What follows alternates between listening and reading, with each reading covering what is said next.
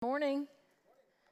Good morning. Turn to uh, Acts chapter fifteen. That's where we're going to be today as we are in this series moving along. I was looking at the calendar yesterday, spending some time looking ahead, and um, we're going to be carrying this series through until right up until Thanksgiving weekend time, uh, just in time for us to start our Advent uh time of year. So um, we have been in this series in Acts. While you're turning there, I do want to say this. I'm super excited about this opportunity that's in front of us to send a mission team to Central America in February. It's going to be an adult trip, or I think it's, I know there's an age requirement, like some teenagers could come if their parent or guardian is with them.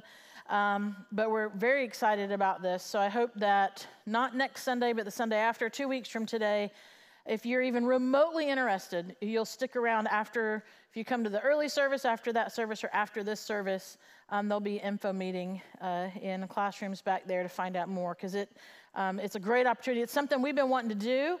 Uh, it's something that we were intentional about desiring to do uh, in the early days of the Porch Community Church, and then, uh, you know, different things happened, like COVID or something like that, and and um, kind of locked us down. So we're glad to kind of get back on track with that. And we love sending our students out, so we want to give our adults that same opportunity that um, our students experience, and just it, it changes. It changes you to go and serve. It really does. So Acts fifteen, um, we're entering a, a part, a, a chapter especially, where what's going on is there are believers, they're the early church, they are making converts, and churches are uh, forming and being developed, and those churches are making disciples, and they're growing. And as is human nature, whenever uh, get a couple people together, they start to go, hey, let's um, let's put some expectations on this group of people. Let's let's institute some some customs or some things that we think will be important to the church. And that's kind of how we are. And because of that, because of that tendency that we that was happening in the early churches, a little bit of division or uh, misunderstanding of the gospel started to happen. And uh, what we're going to find here in chapter fifteen is that this agreement boils down to what I believe is the most important question on the face of this planet, which is, how does a person receive eternal salvation? There was actually not, there was a lack of clarity among Christian churches in the early days on what exactly must you do to receive eternal salvation. And you might think, well, they shouldn't have messed it up. They had, they had less time to mess it up than we do today, but there was. And so there were divisions among Christians on what constitutes a true believer. And what I want us to do today, my, my plan, my hope for us is that as we look at this text is that we will understand better the, uh, the implications of, of how the early church developed, and those who were coming into the church from the Jewish faith and the Gentiles, and how they were merging together, that we'll have a better understanding of, of what it means. How does a person receive eternal salvation? Um, we spend an inordinate amount of time coming up with Jesus plus something equals eternal salvation. And you might think, no, we don't. We've got it figured out now. We just talk about Jesus. I, I could understand maybe in the early days they didn't get it, but no. Just as in Acts fifteen, we're going to find, today in twenty twenty-three, we try to say Jesus plus something is going to equal your salvation. Believe in Jesus, but then do these things. Believe in Jesus, but avoid these things. Believe in Jesus and say this, and then you have salvation. We spend a lot of time on this. There's a difficulty that is had here in the, in the receiving of the free gift of grace. There's a problem here in Acts fifteen, and there's a problem today with this gr- gift of grace. It's almost like we have this idea, no, no, there's got to be something more. There's got to be something I must do to gain the favor of God. Like, thank you, Jesus, for what you've done, but there's got to be something more that I must do, or that I can, you know, that can move me up the ladder as far as being accepted, right? We have difficulty with this finished work of, of grace. So Acts fifteen, let's start here in verse one. and see where we go. All right, certain people came down, certain people came down from Judea to Antioch and were teaching the believers. So this was a teaching going on in the early church, and this is what they taught. Unless you are circumcised according to the custom taught by Moses, you cannot be saved. This was the teaching in the church. Verse two, this brought Paul and Barnabas into sharp dispute and debate with those who were teaching this. So Paul and Barnabas were appointed, along with some other believers, to go up to Jerusalem. That was the, the center place of the church. Go to Jerusalem to see the apostles and elders about this question. This question, what must, what is, what is necessary for eternal salvation? Verse three, the church sent them on their way, and as we know, Paul, he's not going to just go to Jerusalem. He's going to talk about Jesus along the way. The church sent them on their way, and as they traveled through Phoenicia and Samaria, they told how the Gentiles had been converted. So they were going through areas that were had major Jewish influence, and they were saying, hey, where we've been, Gentiles are coming to know Jesus. This news made all the Jewish believers very glad. And when they came to Jerusalem, they were welcomed by the church and the apostles and elders, to whom they reported everything God had done through them. All right, so there's a lack of clarity on what it must, uh, what you must do to be saved. Paul and Barnabas go to Jerusalem. They're going to talk this out. This actually becomes an official meeting. They, they've named this, church historians have named this the Jerusalem Council. And this is where they take this question, how does a person receive eternal salvation? And they discuss this. Um, now, here's the significance of what Paul and Barnabas did as they traveled um, through Phoenicia and um, uh, to Antioch, right? Um, Phoenicia is Gentile territory, and uh, it's sort of half Jewish and half Gentile. They were not considered fully Jewish. These were people who had been around Judaism their whole lives, but they were not themselves Jewish. But there were people, they were, they were called God-fearers. So they gave them a name, like, yeah, you, you do, you fear, you love, you revere the God, the Jewish God. And so they, they were coming to faith, but they were not fully Jewish. This is, this is where, in Jerusalem area, okay? Paul and Barnabas were out talking to people who had no Jewish background, and they were just saying, hey, you, let me tell you about Jesus.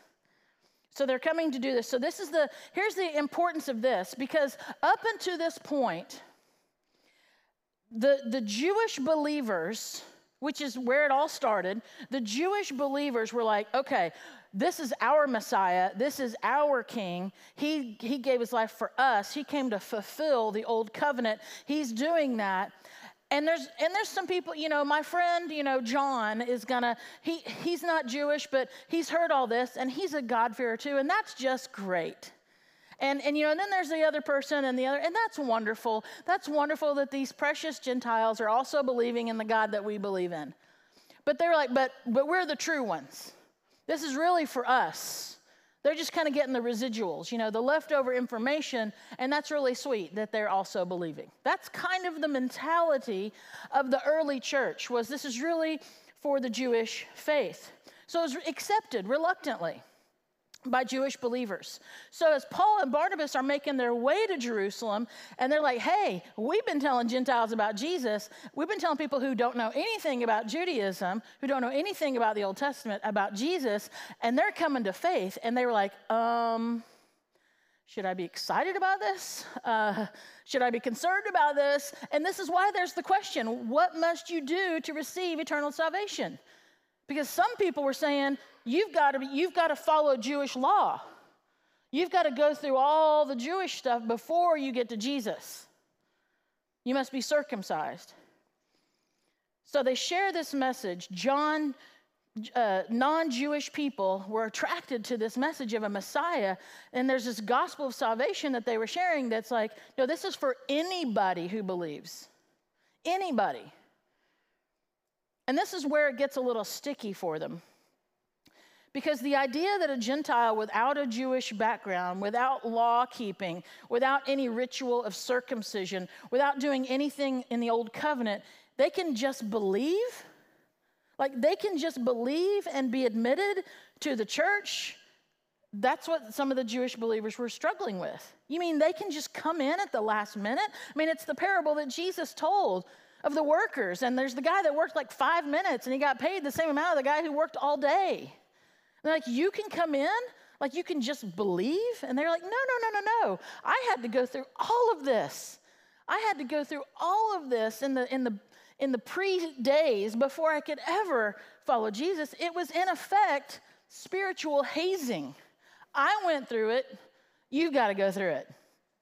I went through all this, so you must too. And that is the way of our human nature, right? And it's kind of like, listen, I endured, um, well, as an infant, they did, it, males, they endured circumcision. They endured the schooling and the memorization and the, and the rule keeping, the law following. Oh my goodness. They endured all of this, so you must endure too. See, the message that Paul and Barnabas were sharing was, no, no, Jesus endured it all. You don't have to endure that. It blew their minds. We, we skim over this. We don't get it. We don't fully understand the, the, the ramifications of the message that Paul and Barnabas and others were preaching. It was just like, no, how does a person receive eternal salvation? You believe in Jesus, period. So this meeting in Jerusalem with the leaders of the church, the disciples, the apostles, it was necessary for them to work this out. And I'm, I'm thankful for the wisdom and the discernment that they had in these early days to do this. So verse five. So they're there and they're meeting. It says, then some of the believers who belonged to the party of the Pharisees stood up and said, the Gentiles must be circumcised and required to keep the law of Moses.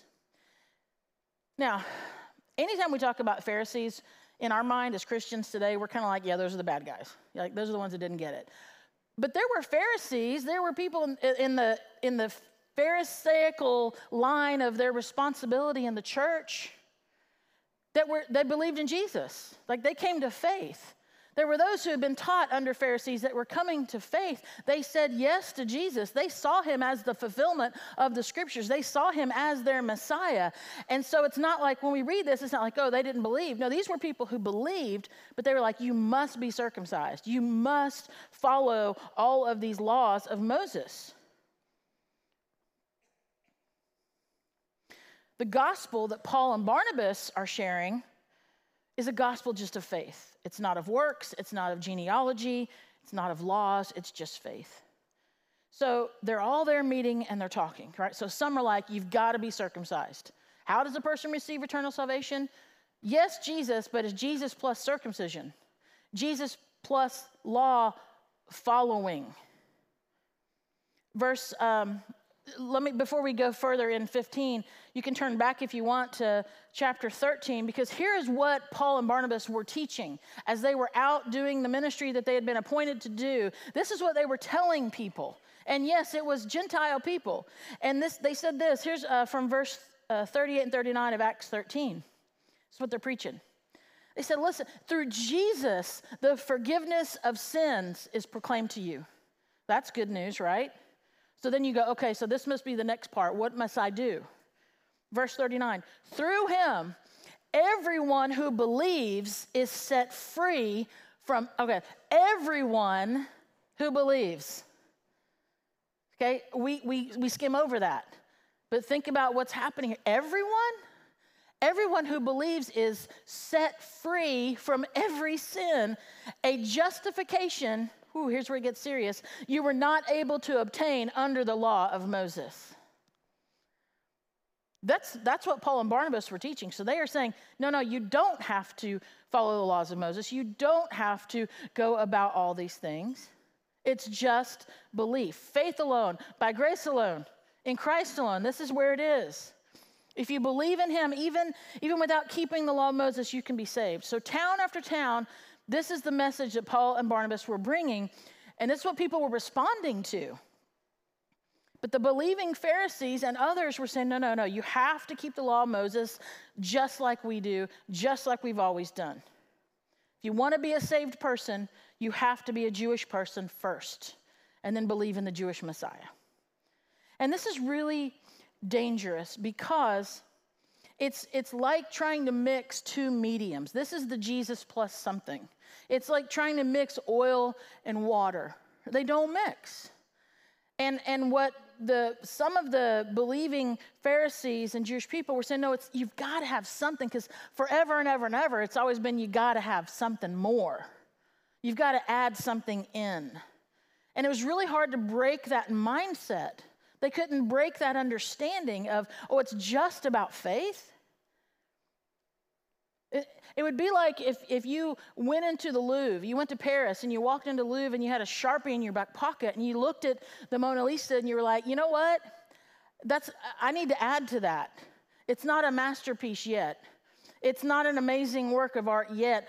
I need to add something more on there. This is what they were trying to do in regard to salvation, adding on to the finished work of Jesus. What if the church, I mean, think about it for a second. What if the church had started this way? What if at the Jerusalem Council, they heard the different arguments that were given, and they, they concluded, no, you must follow the Mosaic Law. You must believe in Jesus, but it, you must also follow the Mosaic Law. What would, what would some of our songs be today, today? Like, amazing circumcision, how sweet the sound.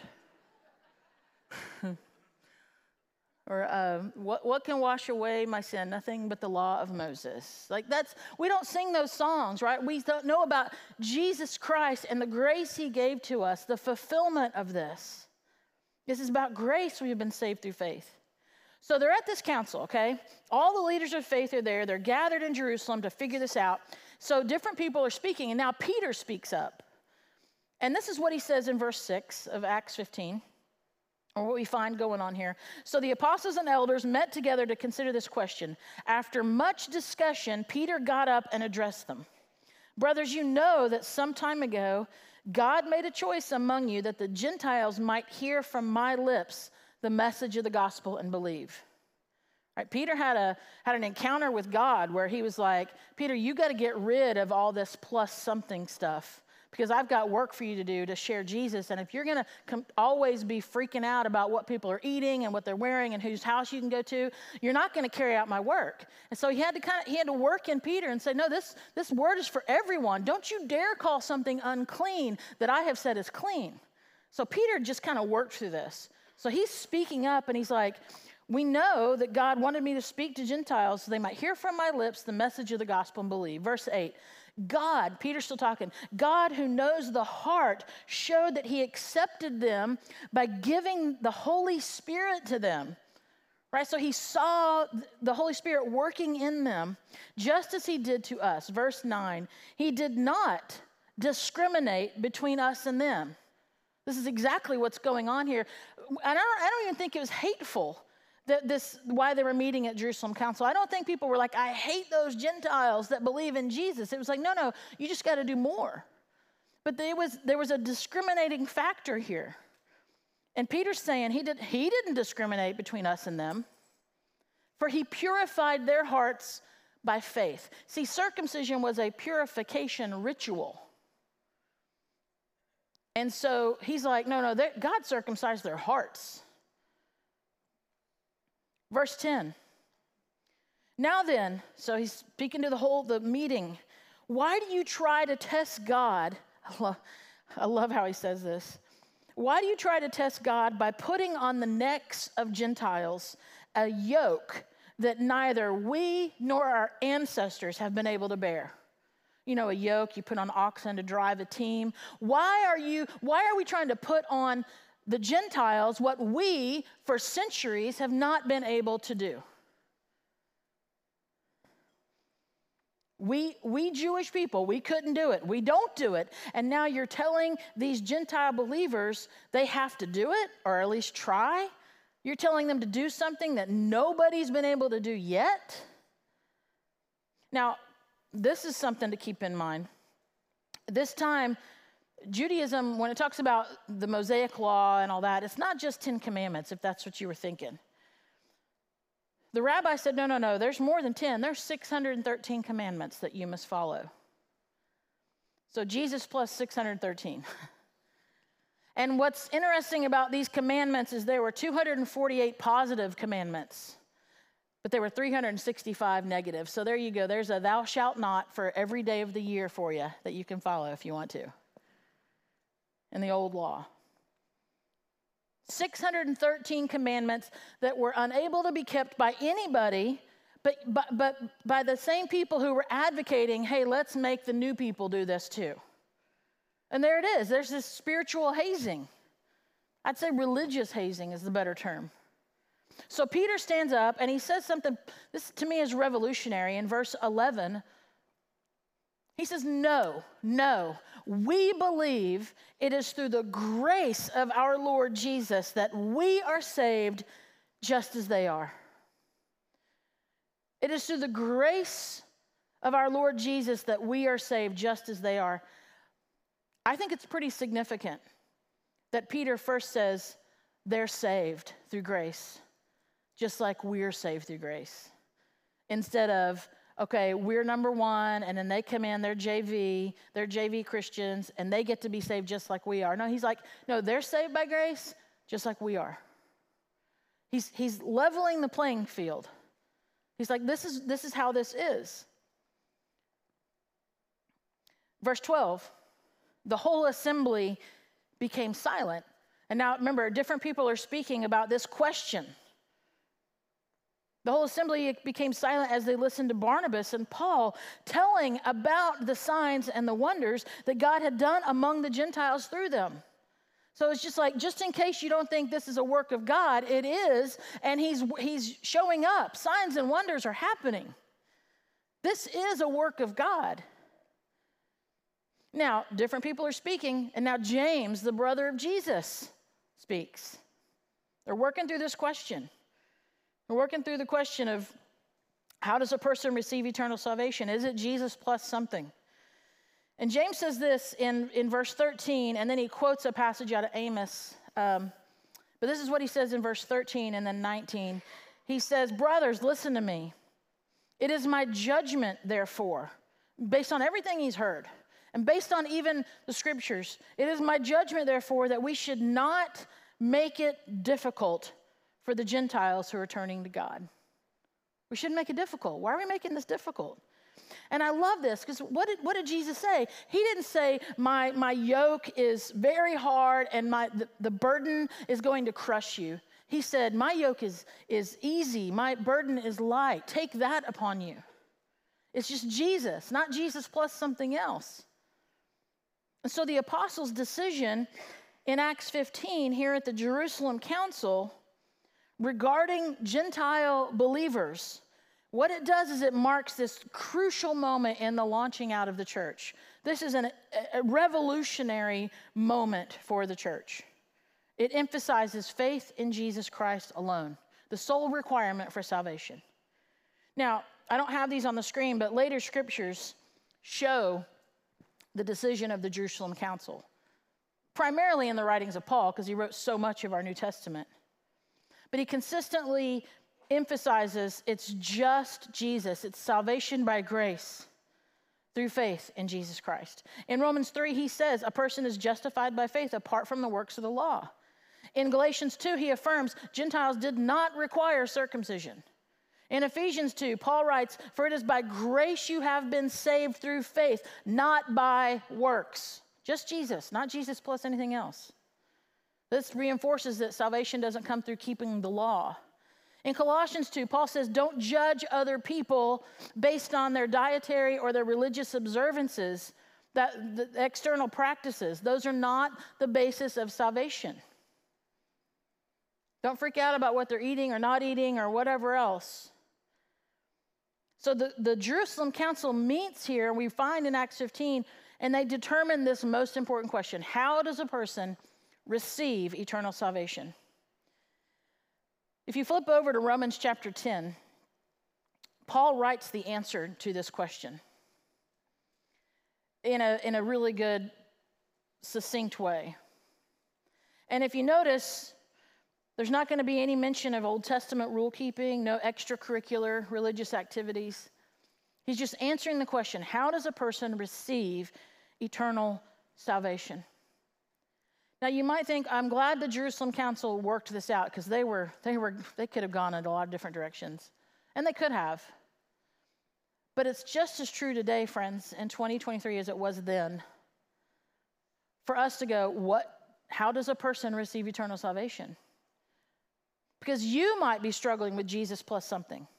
You might be struggling with that. If you were to really get down to it and think about what it is you believe, some of you might have, have received or placed a yoke upon yourself where you're like, no, it's Jesus plus works. Jesus plus, I've got to do this. I've got to achieve this. I've got to make this. I've got to acquire this. I've got to do this. And you need to address that. And, and if anything, I just want you to hear, it's just Jesus. Then beyond that, is you are surrounded, surrounded by people who have heard a message of Jesus, but they do not understand grace. They do not understand that it is by faith alone. It does not, it does not jive with just human nature. It's, it's counterintuitive. And so they think you must certainly do other things. You must certainly be this, do that, say this, whatever it may be. And, and I want to equip you, I want us to be equipped to be able to speak a word just like Paul and Barnabas did to people and say, no, it's just Jesus. Jesus plus nothing else. And this is what Paul says in Romans ten, verse nine through thirteen. Answering the question, how does a person receive eternal salvation? There may be some here today who have pondered that question. Here's your answer. If you declare with your mouth, Jesus is Lord, and believe in your heart that God raised him from the dead, you will be saved.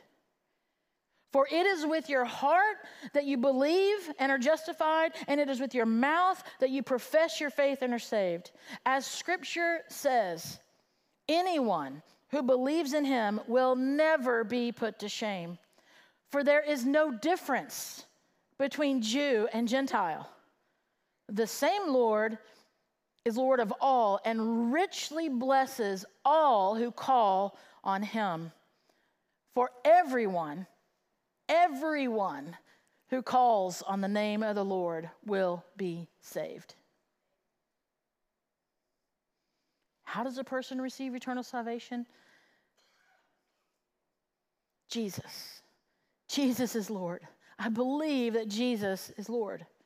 And in his grace, his mercy does the work. If there's any works going on, Jesus has done the work. We believe.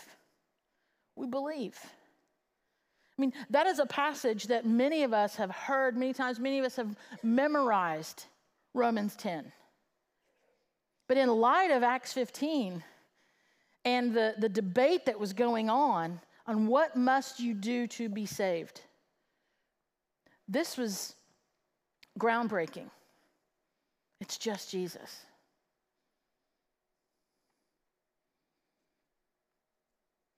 I pray that we understand this. I pray that we embrace this passage of Scripture in such a way where if there's any plus something in our lives, we will, we will bring those to the Lord and leave them with him.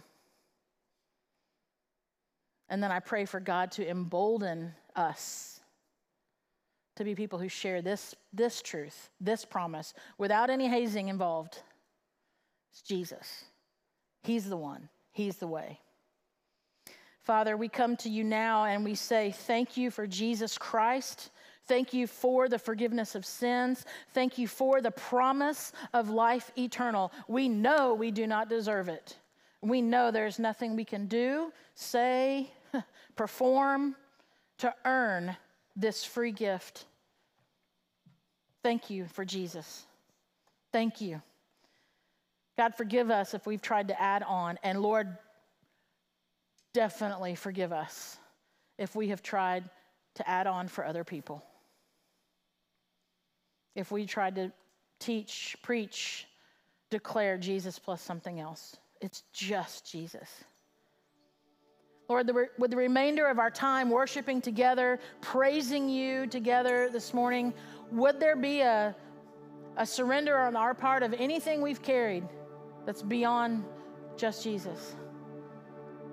And would you renew us and fill us up by your Holy Spirit to share the truth of your gospel? In the name of Jesus, we pray. Amen.